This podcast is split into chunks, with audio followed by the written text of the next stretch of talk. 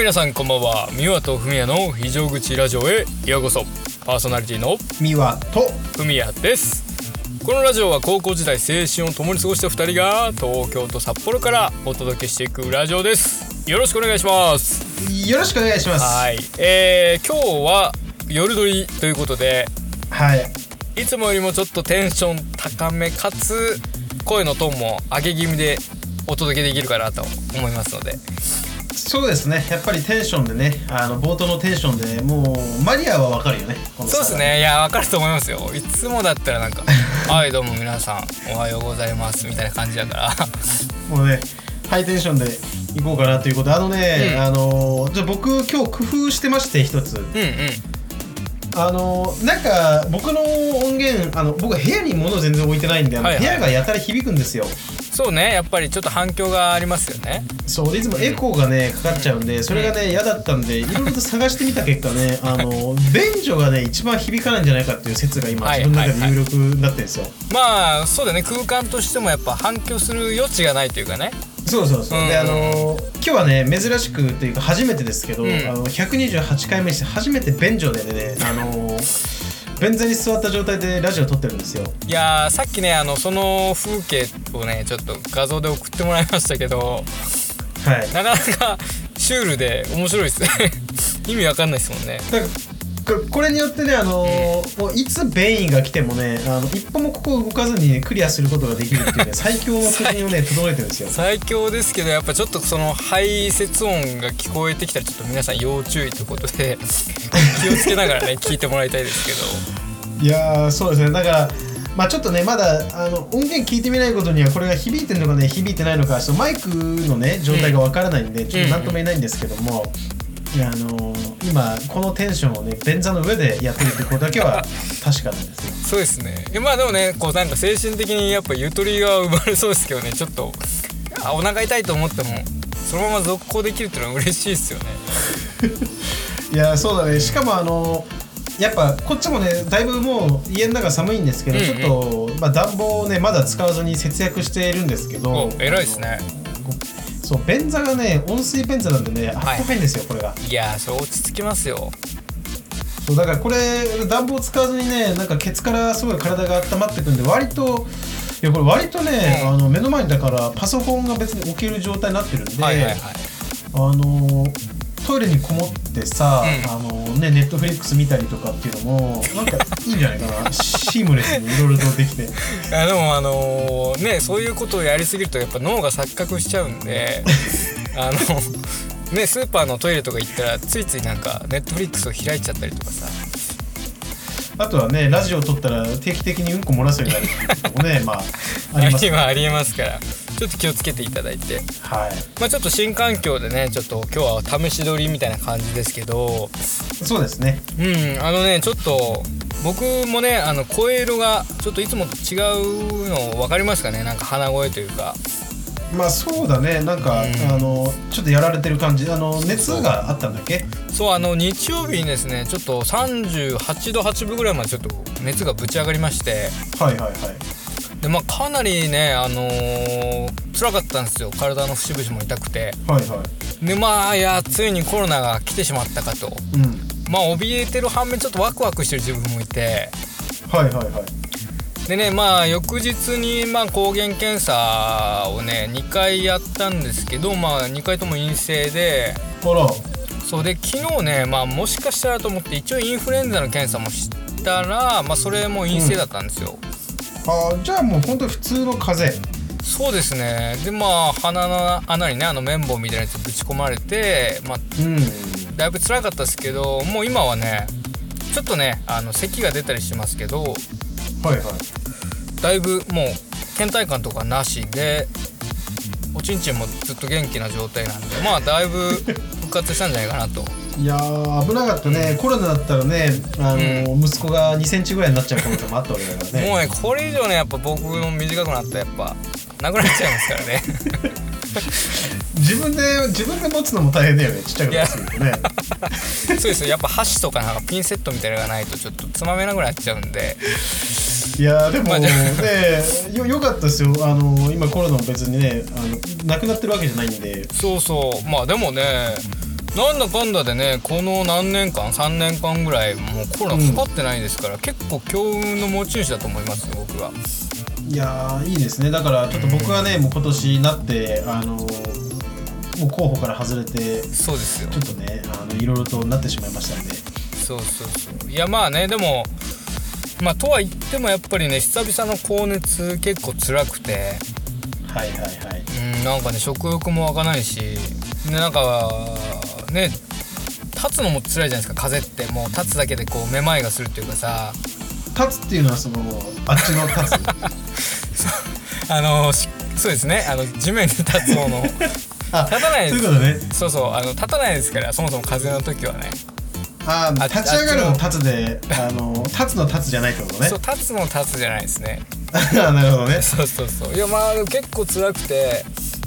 うん。まあでもねそんな状況でありながらまあ今週のはい。はいはい一行日記にちょっとつながるんですけど、うんうんまああのねずっと布団でねこう養生してたわけですからあのアニメをね見たんですよ結構。あネットフリックスとか。そうそうネットフリックスで。でえっ、とね友人からおすすめされてはい。たアニメが一つあって、はいはい。あのサマータイム連打っていうのがねネットフリックスで今あるんですけどあー僕もねいろいろとおすすめしたんですけど、本当に一個も あのあのサイレントに関 しては見てないですからねまだ。いやあのねブルーロックとかも、ね、あアニメおそうですね。すすめしましたけどもあの僕やはやっぱ友友人ではなかったという。いやいやいやブルーロックまだ完結してないですもんね。あしてないね。そうそうやっぱりね完結したのを見たいっていうのはね僕にはありますから。あーなるほどね。そうまああのー何でしたっけ？中華一番は完結してるはずですけど まあ1話だけ見てやめましたけどね。いやいやもう中華一番が一番面白いんだよね まあでもそのサマータイム連打っていうやつがめちゃめちゃ面白かったんですよ。はいはい。あのあれは映画ですか？あの1話ごとにって感じですか？ちゃんとアニメですね。その1話ごとのアニメ。ああなるほど。じゃあシーズンみたいなのがある系の。まあ全24話ぐらい。いやそんなまあそれぐらい確かあるアニメで。はいはいはいまあほぼ一気見みたいな感じでまあ風邪ひいてたんであのー液晶のねこう明かりとかで結構頭痛ひどくなったりとかもしながらはいはいはい。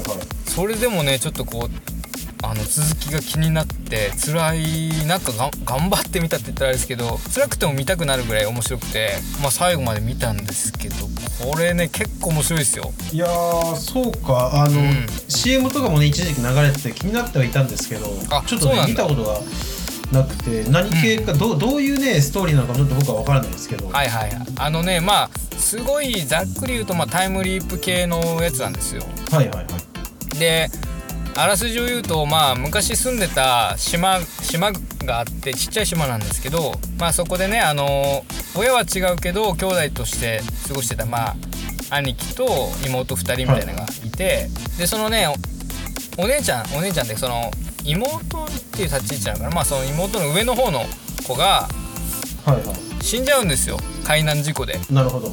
でまあそれの葬式をあの葬儀に参加するために島に戻ったらまあなんか実は他殺だったんじゃないかみたいなことから始まり、まあ、それを紐解いていくという、まあ、結構ねサスペンスかなと思いつつあタイムリープ系だったんだみたいなかなりなんかね面白い複雑な話でね。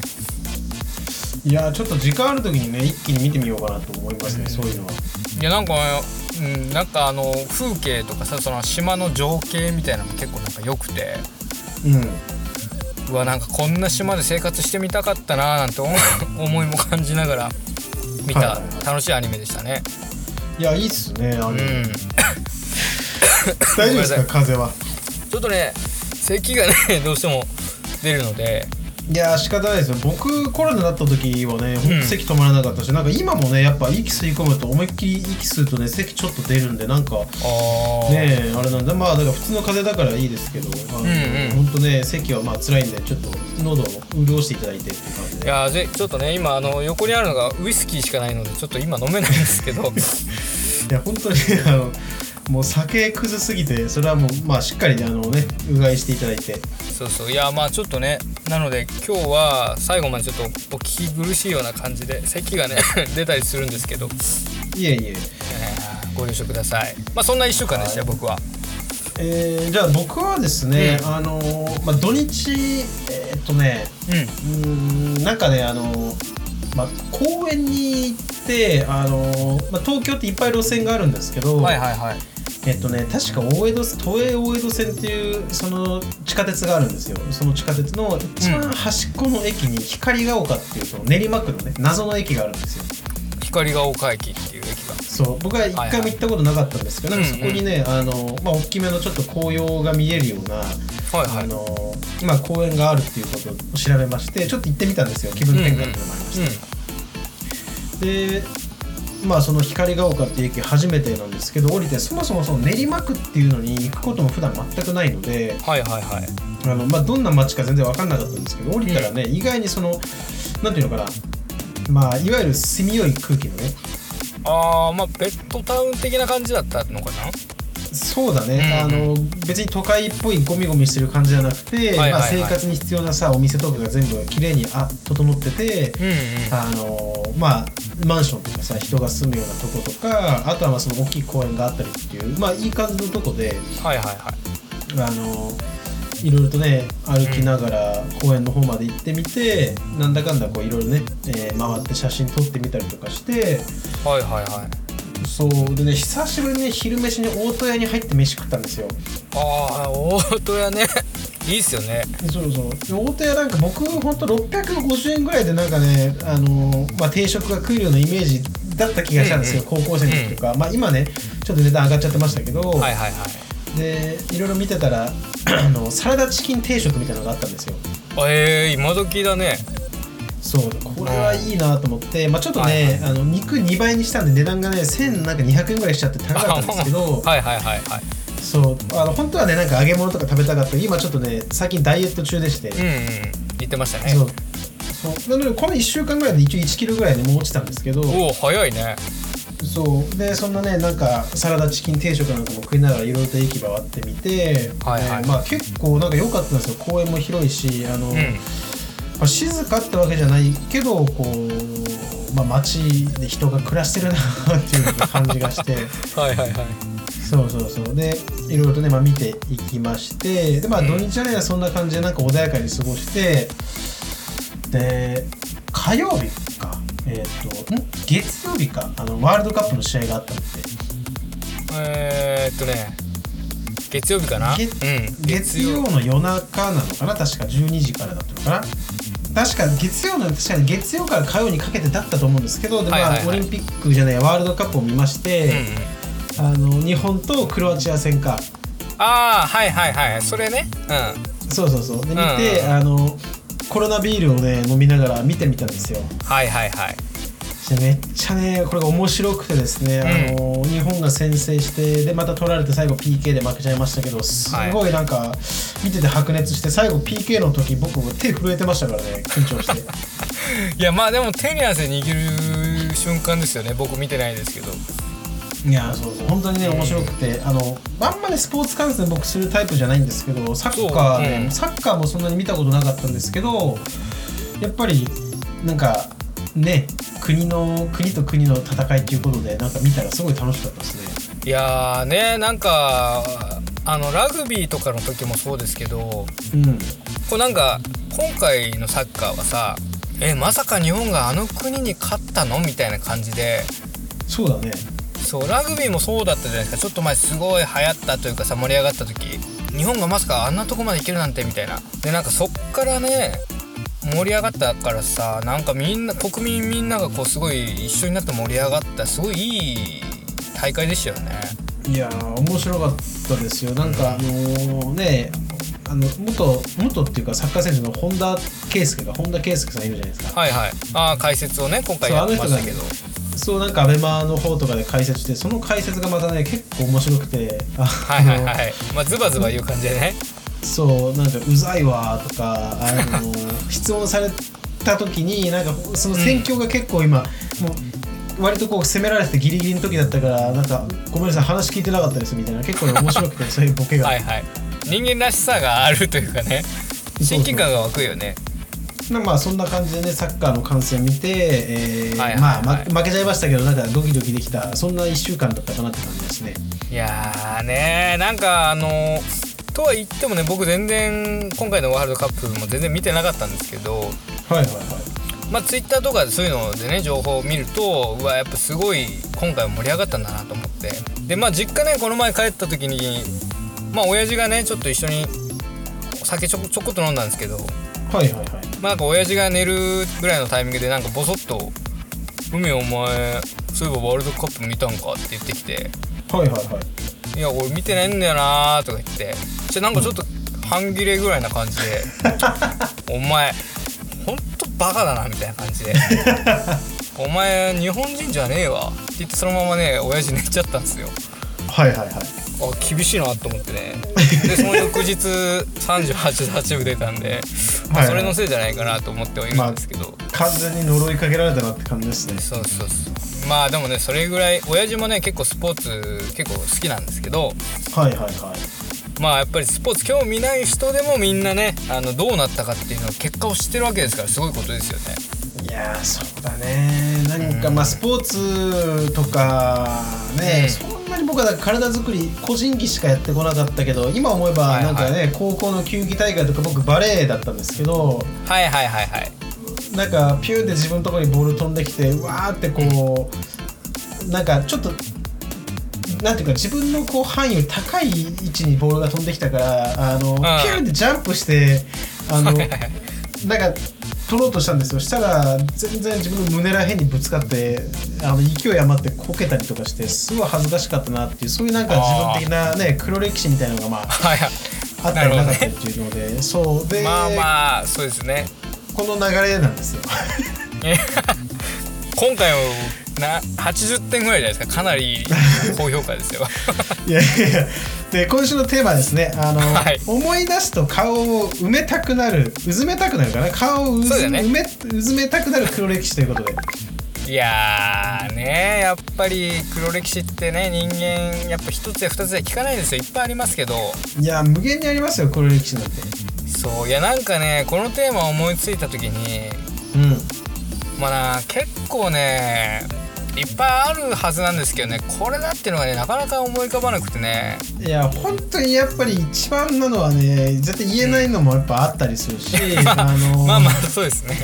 そうそうそうそう。いやー、まあ僕はねあのいくつかまあありますけど、はいはいはい。あのまあさらっとねライトなのからいくとはいはい。はい僕はあのフミヤさんと学校祭でねバンドやったんですけど、ええええ。ーまあ、高3の時にねなんかジャズだったりなんだりや確かコナンの曲もやったんですよ。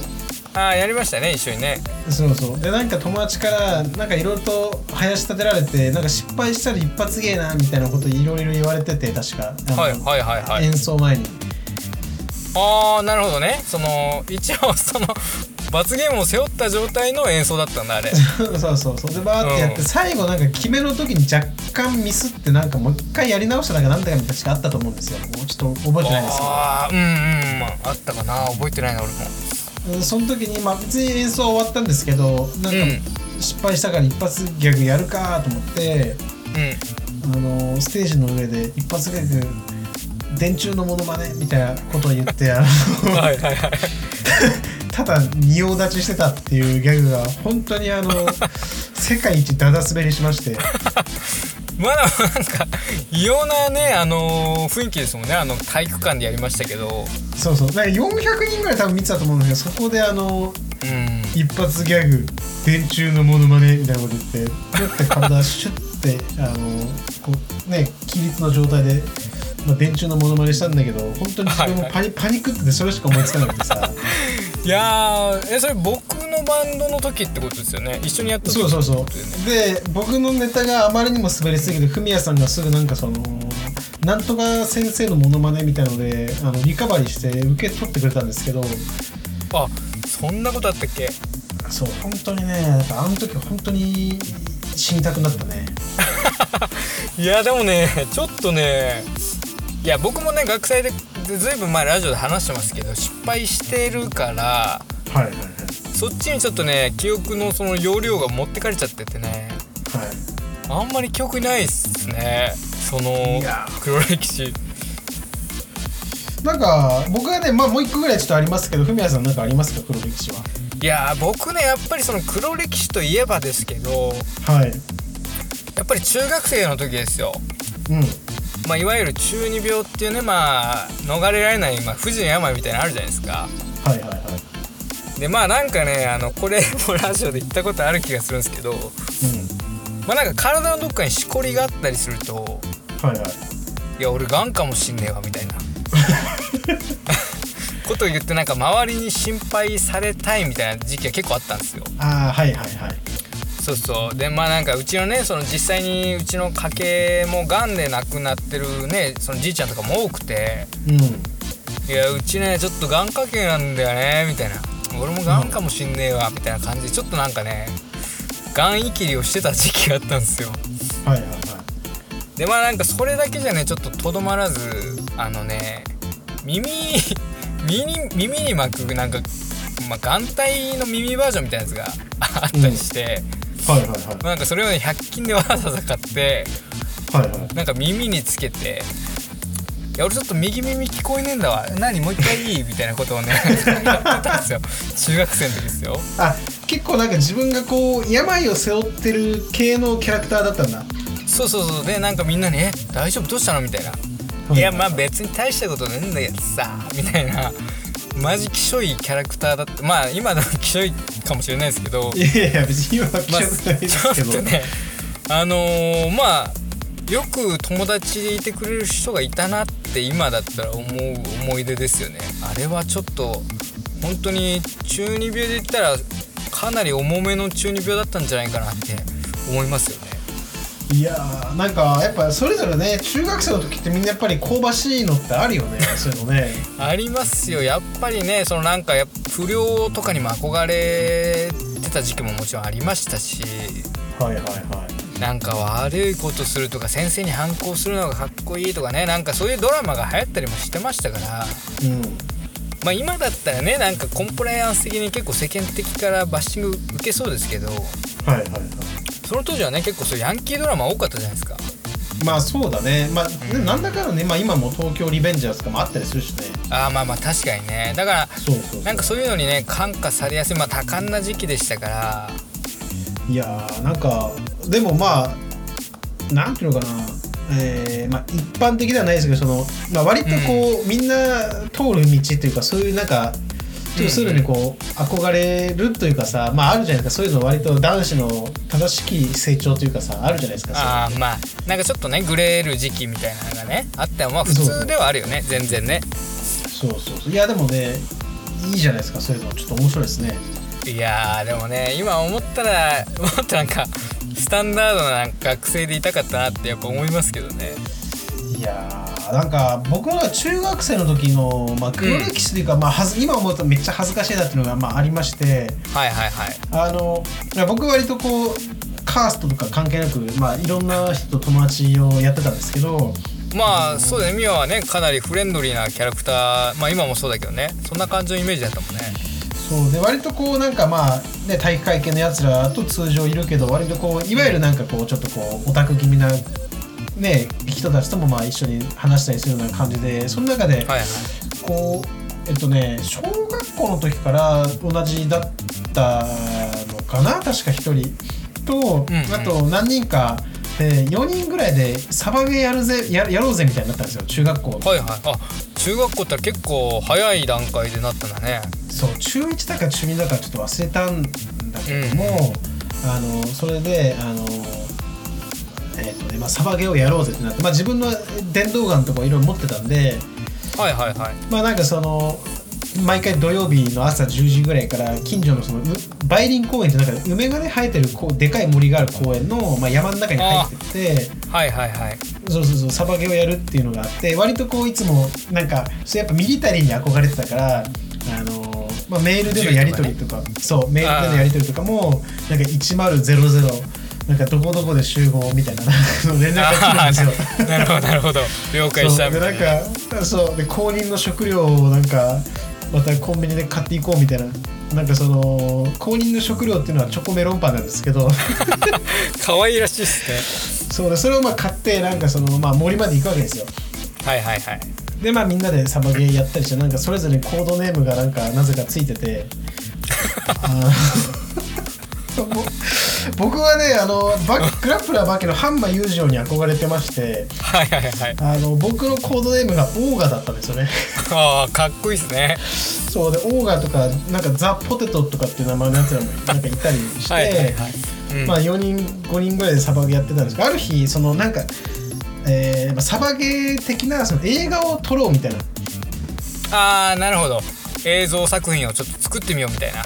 そう映像作品作ってみようってなって、まあ、一人そのパソコンを持ってるやつがいて映像をちょっといじれるやつがいたん。でそうそうそう。はいはいはい。なんかテレビなんていうかそのビデオカメラみたいなの持ってたから、うん。まあ、カメラ持ってあのいざ撮影っていう風になって、まあ、またね、はいはい。土土曜日に、ね、梅公園に行って、まあ、みんなで集まって、まあ、その、ね、台本も考えてたんで まあい本ざね。そう撮影ってなってそのストーリーがですね僕がなんか一応主人公ということになりましてその時はいはいはい。オーガがね。そう大川主人公でその あらあらすじがあって要はもう冒頭であの一緒にコンビ組んで戦っていった、まあ、傭兵仲間みたいなその、まあ、戦地にね赴いてた傭兵の仲間みたいな相棒が死ぬんですよ、はい。もう冒頭で。冒頭でね。そう敵に撃たれて死んで,で、うん。僕があのその味方をこう抱きかかえてうわーみたいになってあの うわーってなったところでカメラがうわーって空に空に流れてくるんですよピューってし、ね、ああいやもう全然イメージつくもんね。そう。で次のシーンで、もう僕が一人でなんか戦地に乗り込むっていうシーンなんですけど、はいはあのいはい。はいーなぜかサバゲーだったはずなのに格闘シーンとかもなぜか入ったりして あのあとこう回転なんか回し蹴りみたいなとこやったりしてはい敵のことを、まあとはね、吹き飛ばしたりして確かなんかちょっと簡単な柔道の技で投げたりとかして戦いながら、まあ、進んでいくんですよその道を。なるほどね。そしてバーって戦って木の陰に隠れてなんか打ち合いをするんですけど僕がその弾切れが起きちゃうんですよ。なるほど。それも演出でってことだよね。そう。で弾弾切れになった時に、あのあ違う。思い出した。あの銃で戦っていって、えー木の陰まで行ってそこで弾がなくなって僕がはいはい「畜生弾切れか」っていうセリフがあるんですよ。あんなに劇やりたくなかった人とは思えないですそうそう畜生弾切れかって言ってで銃をポンって捨ててそこから肉弾戦で戦うっていう。なるほど。近接格闘が始まるわけですね。そうそう近接格闘が始まってで敵のことを倒してまあ一応戦地をその生き延びるっていうのをまあ撮影したんですよ。はいはいはいはい。でみんなであのね撮影したものを後日そのね友人が編集してくれてみんなで映像を見たんですけど、はい今思うとねめちゃくちゃ恥ずかしかったですね。いやでもめちゃめちゃいい思い出じゃないですかそれ。いやそうなんか音楽もついててその割とロックっぽい音楽もついてて、はいはいはい。あのカメラアングルもしっかりしててでやるんですけど僕が普通にジャージで戦ってるのがめちゃくちゃかっこ悪いなと思って。なるほどね。あその辺まではちょっと来れなかったというかね。そ うそうそう。でまあそういうのがねあって僕がそれ結構今思うとすごい恥ずかしい黒歴史だなって。いやいやそれはもう全然だってそのメンバーみんなでなんか盛り上がったんだったら絶対黒歴史じゃないじゃないですか。面白いですよ。まあねそれがでも今なんかネットとかに転がって実名出てバズったりしたら本当にもう海外に逃げますね僕は。まあでもねあのーその当時の良かったのはさあんまりねその気軽に SNS に上げるっていう習慣がなかったじゃないですか。うんまあそうだね。そうだからまあ何回もねこの話したと思いますけど僕らが今あのこの時代にその中学校の知能のまま来てしまったら絶対ね僕炎上してね住所特定されて親に迷惑かけてたんで。まあね確かに今思うとね良かったよねほんとなくて。そうそう。だってさ絶対あげるじゃないですか。インスタとかにさ面白い動画作ってみたとかさ。そうだね。だからねまあなんかその身内の中だかだけで盛り上がれたっていうのはね 黒歴史を回避できたと言えるんじゃないかなと思います。いよやーでもね本当にそのまあ今ね見れるんだったらまた一人だけで絶対誰にもバレない環境で見たいですけど まあそんなね 時代もあったなっていう懐かしい話でした。素敵じゃないですか。もうそれはいい話ですよ。いやーちょっとねなんかまあ今思えばそんなこともやってたなっていうかでも楽しかったんですよね。それがまたなんかみんなで行ってあの取ったり戦ったりなんだかんだしてやるんですけど、まあ、結局お腹ねみんなですくと大体お昼過ぎぐらいには帰ってね家でちゃんとみんなそれぞれが飯食うっていうすごい健全なね 健全ですね、まあ、そう遊びをしててなんか懐かしかったなって思う感じしますよいやーでもねなんか今時ではあるよね。なんかそういうことをやってる子たちもきっと今でもいるだろうからさ。今でも、まあそうだね。今だから逆に多そうだけどね。映像作ってみるっていうのはさ。いや当時ねだって YouTube だってあったかなかったかちょっとそのあったと思うけど全然今だね、あのユーザーが少なかった時代だと思うんでなんかそうだね。ねえまあそんなこともありましたと。いやーいいじゃないですか。いやでもね黒歴史はまあ現在進行形でまだ生まれる可能性あるわけじゃないですか。僕らまだ生きていくわけですから。いやそうだ。だって今考えてみれば今はもう僕ら30手前ぐらいですけど25ぐらいの時の言動とか思い返すとあの時まだ子供だったなって思ったりすることもなんかあったりするんで。もうもうなんか昔の LINE の履歴とか見せたら俺きしょいなって思ったりするもんねいやそうそう。だからこれがまたね5年後とかになると今の我々のなんかこととかもなんかねうわあの時まだ若かったなとか子供だったなと思うこときっとあると思うんですけど、うん。いやー怖いね。なんかねその当時はさもちろん精一杯なんか自分の全力で なんか笑いを取りに行こうとかさなんかうん。頑張ってるわけですけど後から見たらうわこいつ寒いって思う時は来るかもしれないじゃないですか。まあそうだね考えたらねちょっと まあ黒歴史を回避するってなかなか難しいんだなと思いますよね。いやーねまあちょっとね新たな黒歴史を作らないように、あのまあ 大人な生き方をしていきたいなと思う回でございました。本そうですね。いやーまあねちょっと下品なあの黒歴史の話とかも、ね、いっぱいあるんでまたちょっといつかの機会にまた黒歴史のお話ねやって次はねお酒なんか飲みながらやるともっと盛り上がるかな。まあそうだね。下品な黒歴史なんて無限にまあありますんでちょっとねまあいつかその話せる機会が来ましたらやらせていただきたいなと。はい。いやーそんなちょっとね楽しくも懐かしくもありちょっと恥ずかしくもありっていうような今回楽しいテーマでしたね。はい。またちょっとね次回そんな感じで面白い企画やっていければと思いますので、はい。はい、えーじゃあまあ、うん。こんな感じですか本日はそうですね。でまああのー今日12月7日で今回からまあ12月がスタートっていうかですね。今回ラジオラジオが12月一発目のラジオということで、はい。あと何回ですか年内は？えっ、とあと3回？それぐらいだね。えーね。まあそうだね。3回だねあとね。あと3回で2022年も終わりということで。はい残り3発もねちょっと元気に盛り上がっていきましょうよ。よろしくお願いします。はいお願いします。はいじゃあそんな感じで、えーね、久々の夜撮りでしたけど久々でもないか。なんか何回かぶりの、ね夜夜撮りでしたけども、あのねはい。また、まあ、年内にもう一回ぐらい夜撮りやって、えー終わらればいいんじゃないかと思いますんで。そうですね。はいお願いしまはい。すでそんな感じで本日締めさせていただきます。はい、お願いします。はい、えー YouTube、インスタやっております。いいね、フォロー、チャンネル登録よろしくお願いいたします。